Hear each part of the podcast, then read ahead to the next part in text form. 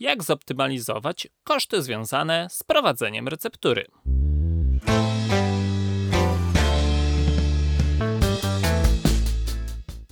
Wymogi prawne, jakie narzuciła ustawa prawo farmaceutyczne, zakładają, że każda nowo otwierana apteka po roku 2001 musi być wyposażona w izbę recepturową.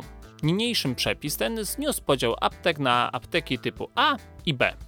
Posiadanie miejsca do wytwarzania leków recepturowych stało się zatem wymogiem podyktowanym przepisami prawa. Niemniej jednak nie wszystkie apteki, pomimo posiadania wygospodarowanej części recepturowej, wykonują samodzielnie preparaty farmaceutyczne. Dlaczego? Zwykle wynika to z konieczności wprowadzenia oszczędności w danej aptece. Jak jednak osiągnąć stan, w którym receptura apteczna oprócz samego wymogu obecności stanie się rentowna?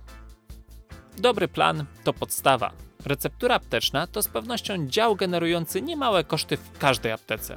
Już samo przygotowanie pomieszczeń i ich wyposażenie stanowią czasami dość spory wydatek. Niemniej jednak już na etapie planowania możemy sprawić, że koszty prowadzenia receptury zostaną mocno ograniczone. Podstawowy cel stanowi właściwe przygotowanie pomieszczeń związanych z wykonywaniem leków recepturowych, tak aby maksymalnie ograniczyć miejsce i czas potrzebny do ich przygotowania. Chodzi tu m.in. o przemyślane umeblowanie izby recepturowej. Im bardziej logiczne rozmieszczenie niezbędnych do tej działalności narzędzi, utensyliów i samych surowców, tym bardziej efektywna będzie późniejsza praca. Poza tym odpowiednie przygotowanie receptury zaoszczędzi ewentualnych korekt wymuszonych wizytą inspekcji farmaceutycznej. Warto zatem zorientować się, jakie wymagania wobec receptury stawia dana delegatura WIF.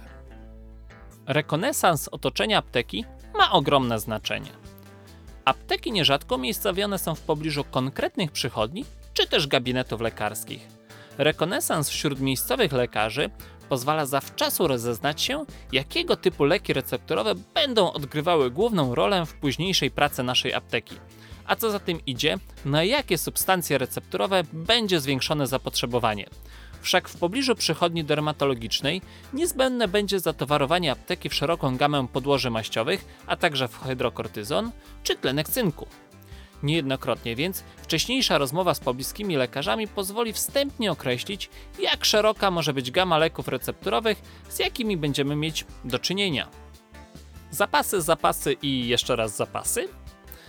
Znaczna część aptek działa jeszcze na zasadzie kupić, kiedyś się przyda. Zasada ta niestety odbiega znacząco od obecnych realiów rynku aptecznego. Dotyczy to zarówno leków gotowych, jak i surowców farmaceutycznych wykorzystywanych w recepturze aptecznej. Niewykorzystywane zapasy substancji recepturowych to tak naprawdę pieniądze zamrożone na aptecznej półce w izbie recepturowej.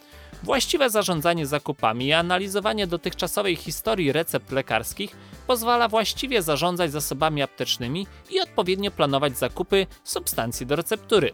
Wszak dostawę nowej partii surowca można mieć w aptece już w przeciągu jednego dnia. Duże opakowanie, tańsze opakowanie, ale czy zawsze? Faktem jest, że zbiorcze większe opakowania surowców do receptury wychodzą w ogólnym rozrachunku korzystniej dla apteki. Warto zatem w nie inwestować w sytuacji, kiedy nasza apteka wykonuje znaczną liczbę podobnych pod względem składu leków recepturowych. W przeciwnym razie należy kierować się zasadą dopasowania wielkości opakowań do aktualnych potrzeb. Jeśli tego nie zrobimy, to pieniądze zaoszczędzone na zakupie większego opakowania będziemy musieli spożytkować na utylizację substancji, która się przeterminowała, bo nie zdążyliśmy jej wykorzystać.